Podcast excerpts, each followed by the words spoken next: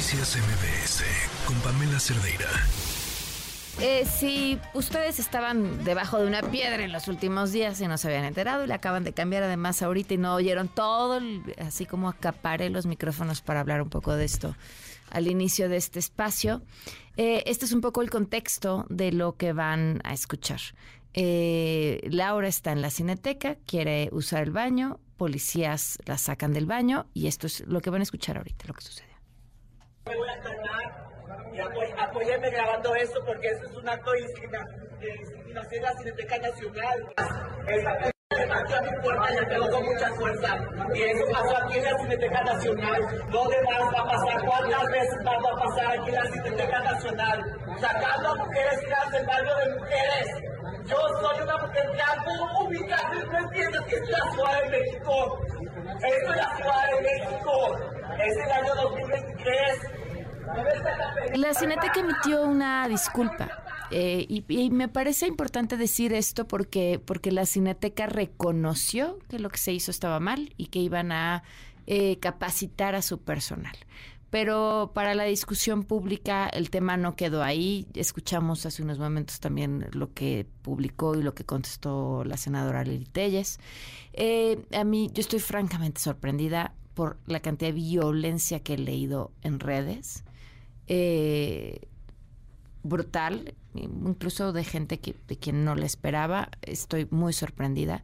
Por eso, eh, con más razón, porque debe estar atravesando un huracán en estos momentos, le agradezco a Laura, la protagonista de este video, que nos acompañe hoy en cabina. Bienvenida, ¿cómo estás? Hola, ¿qué tal? Yo soy Laura, la chica del momento. La chica del momento. Me imagino que no esperabas si no habrías querido ser la chica del momento. Eh, no, pero pues a veces una tiene que levantarse la tragedia, ¿no? Resignificarla, desempolvarse. Y pues sí, justamente es lo que, lo que estoy haciendo, ¿no? Y pues muchas gracias por brindar el espacio. Cuéntanos tú cómo pasó. Pues mira, yo justamente entré al baño y a los cinco segundos empezaron a golpear mi puerta, pero muy fuertemente, ¿no? Y me parece impactante, ¿no? Y yo, yo obviamente ya había vivido algo así, ¿no? O sea, llevo casi cinco años como chica trans, entonces yo he sobrevivido a todo, ¿no? Entonces, pues yo decía, a lo mejor es una de las chicas que vino y se indignó, ¿no? Conmigo, seguro se indignó alguna chica que vino al cine y me está pateando la puerta, ¿no? porque me la estaba pateando, ¿no? Entonces, pues, eh, duró bastante tiempo y mientras duró ese tiempo, estas dos mujeres, o sea, las policías de la cineteca, están analizando quién, de todas las chicas que estábamos ahí, haciendo nuestras necesidades, quién era una mujer trans, ¿no?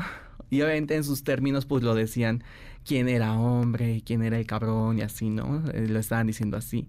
Y entonces decían, bueno, esta chica tiene tenis, seguro es él, ¿no?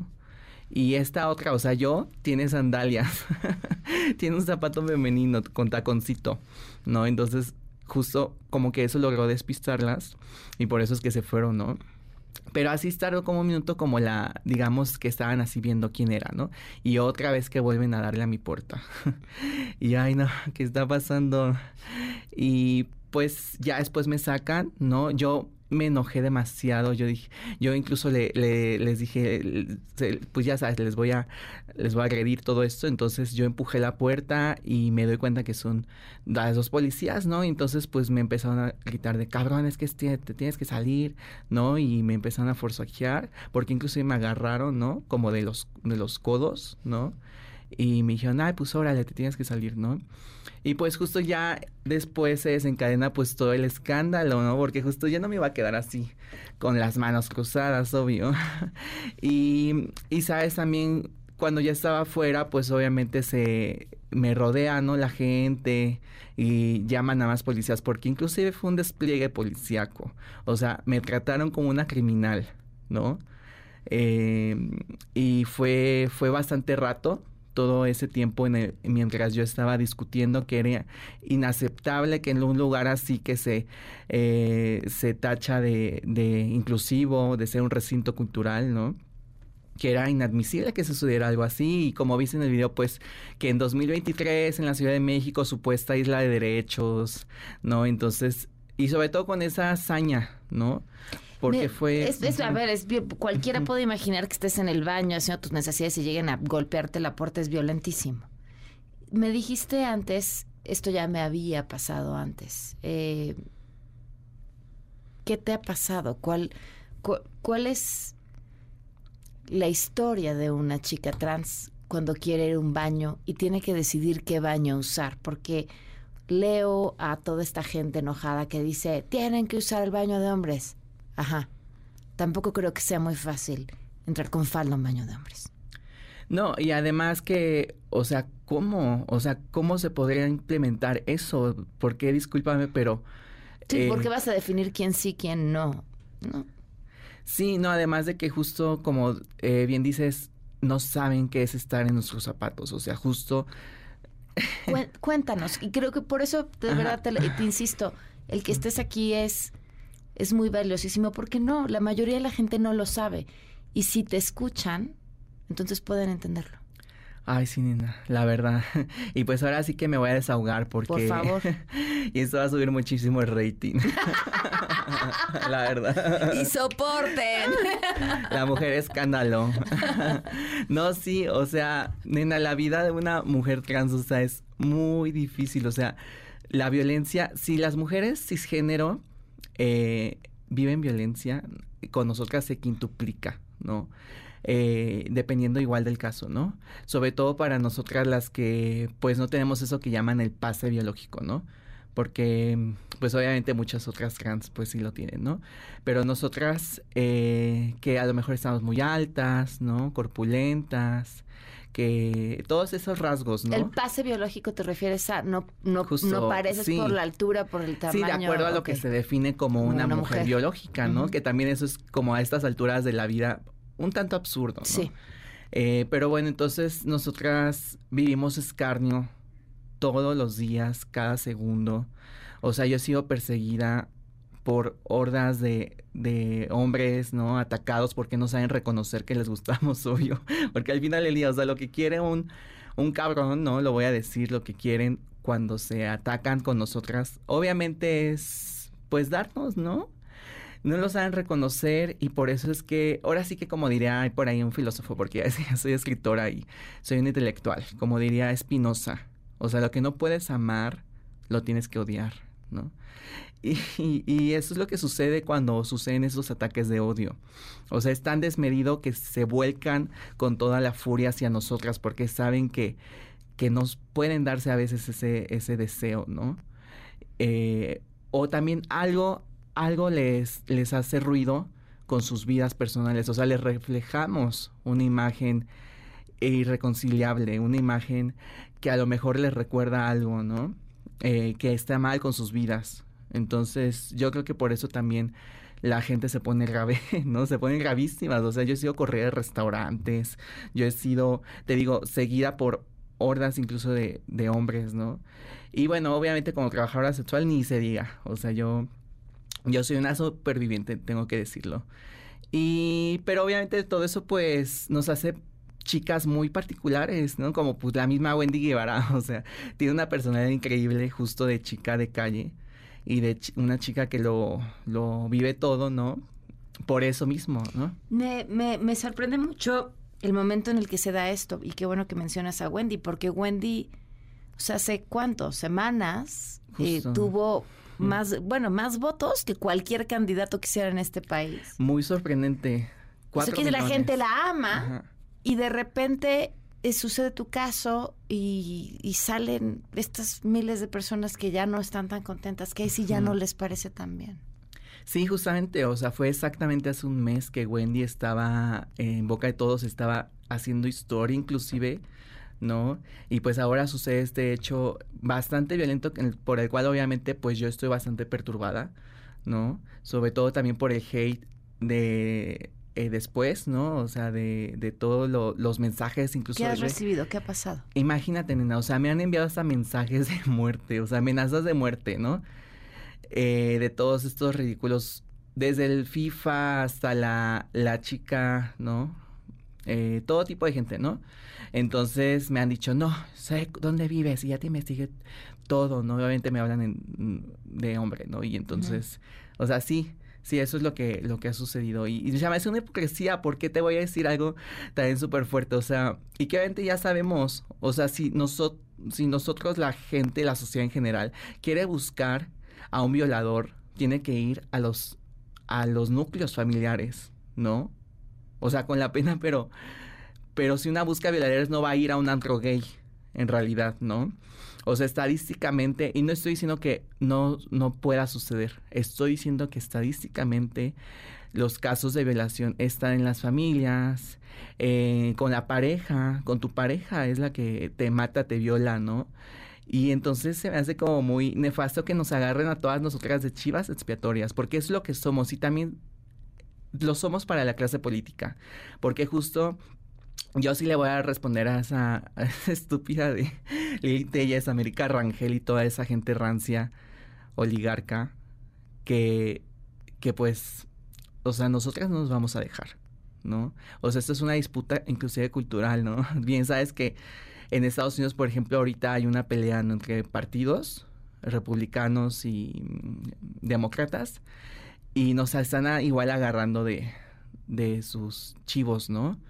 Expiatorios y, y se están llevando muchas vidas de por medio, muchísimas, porque están avivando los discursos de odio. Y así como sucedió este hecho que eh, se colocó en la, en la opinión pública, y ahora ya estoy yo sufriendo los efectos de que me están mandando mensajes, de que inclusive ya lo siento en la calle, ¿sabes? O sea, como que me están empezando a reconocer la gente, como que me ven y, y ya es como un poquito más eh, desmedida, ¿no? Como las agresiones que obviamente todos los días vivo, ¿no? Pero ahora estoy sintiendo que escaló, ¿no? Y pues finalmente, ¿quién se hace cargo de eso? Le preguntó la Cineteca Nacional, ¿no? No, no creo que un comunicado como el que emitieron sea suficiente porque yo estoy bastante afectada moral, físicamente y no sé si vaya a seguir con vida. O sea, y lo digo en serio, no sé si se van a atrever a un día de estos a hacerme algo, ¿no? Porque luego la gente está, es capaz de lo que sea. Y, y cuando y cuando dices no sé si vaya a seguir con vida, eh, tu, tu miedo está respaldado por la estadística. Eh, la esperanza de vida de las mujeres trans es cortísima. Claro. Por los delitos de odio. Justamente, y que, o sea, a nadie matan igual que a una mujer trans. O sea, incluso la misma ONU reconoció que el transfeminicidio es uno de los eh, crímenes más, pues, terribles, ¿no? Por la forma en cómo asesinan el cuerpo de las trans, ¿no? O sea, muy, muy a menudo las trans, em, sobre todo las de calle, las que trabajamos en, en la calle, en el trabajo sexual, somos degolladas, ¿no? Justo te voy a contar que cuando llegué a este último lugar de prostitución en el que ahora estoy, eh, en octubre del año pasado, después de obviamente salir de una casa hogar, porque, o sea, justo yo estuve en una casa hogar, porque me quedé, me quedé en la, pues en la calle, ¿no? Como todas. A ver, eh, tenemos en la línea a Geraldina González de la Vega que nos ha estado escuchando. Quiero ofrecerle una disculpa. Eh, Jera, vamos a enlazarla de volada. Jera, ¿estás ahí? Jera, ¿estás ahí? Bien, encantada de poder hablar. Eh, sé que tienes mucho que decir sobre esto y, de entrada te ofrezco una disculpa porque has estado en la línea, lo que ha durado esta conversación. Pero creo que regresar y escuchar la historia completa de Laura, la persona es muy importante. Entonces te voy a pedir un favor, Jera. ¿Podemos retomar esta llamada mañana? Para escuchar todo lo que tienes que decir, que es muy importante. Vamos a ir a una pausa y Laura, quiero que me cuentes tu historia. Volvemos. Estamos platicando con Laura, ella es la chica trans del evento en la Cineteca, en donde policías la sacaron del baño y le dijeron que no lo podían usar. Eh, Laura, quiero irme mucho más para atrás, quiero eso, que me cuentes tu historia. ¿Quién eres? Ay, nena, pues justo, mira, yo ahorita soy pues chica trabajadora sexual no de la calle, no de redes sociales. O sea, yo estoy en la calle, ¿no? Y estoy porque pues ahora estoy en la... ¿Cómo llegaste hasta ahí?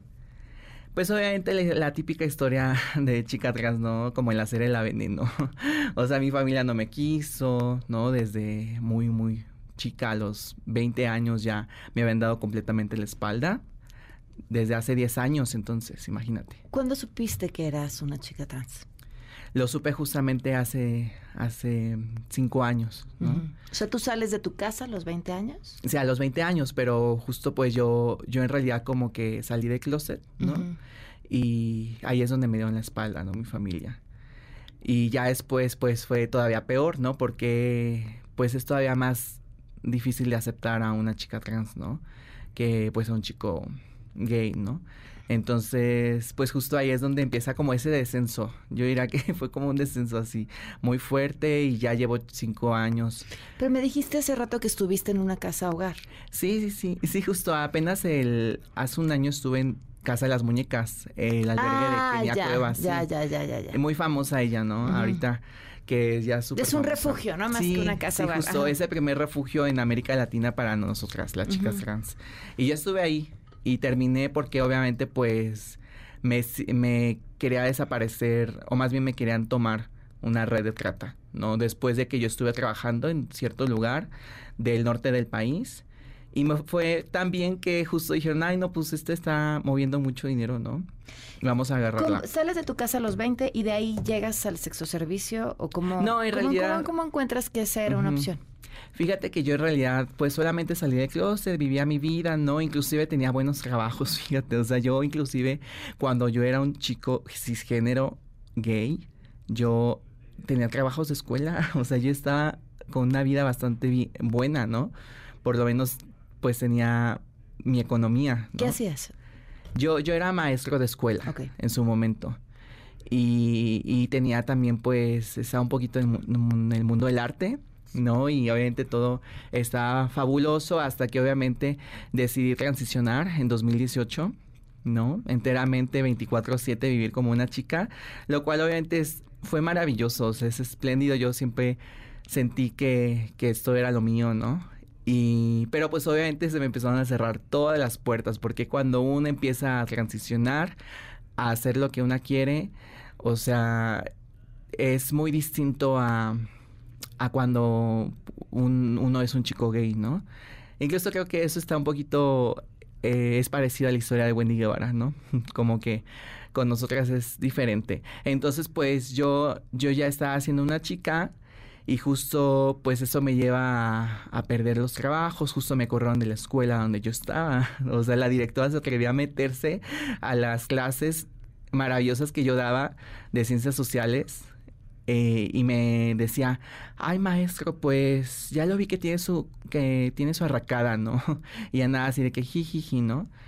Y esas cosas me hacían, ¿no? Y después se armó un escándalo así enorme, me sacaron y, y ahí es donde empezó a suceder como una serie de cosas parecidas que ya no me permitieron trabajar igual, ¿no? O sea, obviamente al día de hoy yo podría entrar a un trabajo, pero pues, o sea, siempre es un buffet, ¿no? Una, un bullying, digamos, como muy fuerte. Y es donde digo, ay, no, o sea, yo prefiero la calle. Yo prefiero, aunque me muera a veces de frío.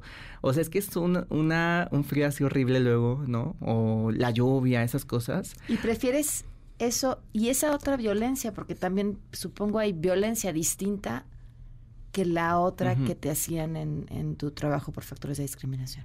Sí, sí es distinta, pero créeme que yo prefiero agarrar, digamos, como la onda de cómo se trabaja la calle.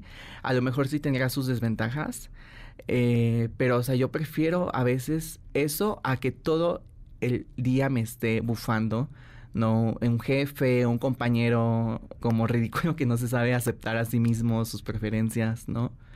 Entonces, por eso es que muchas chicas en realidad estamos ahí, ¿no? O sea, porque pues está más a gusto, ¿no? Así como andar con tu copita, ¿no?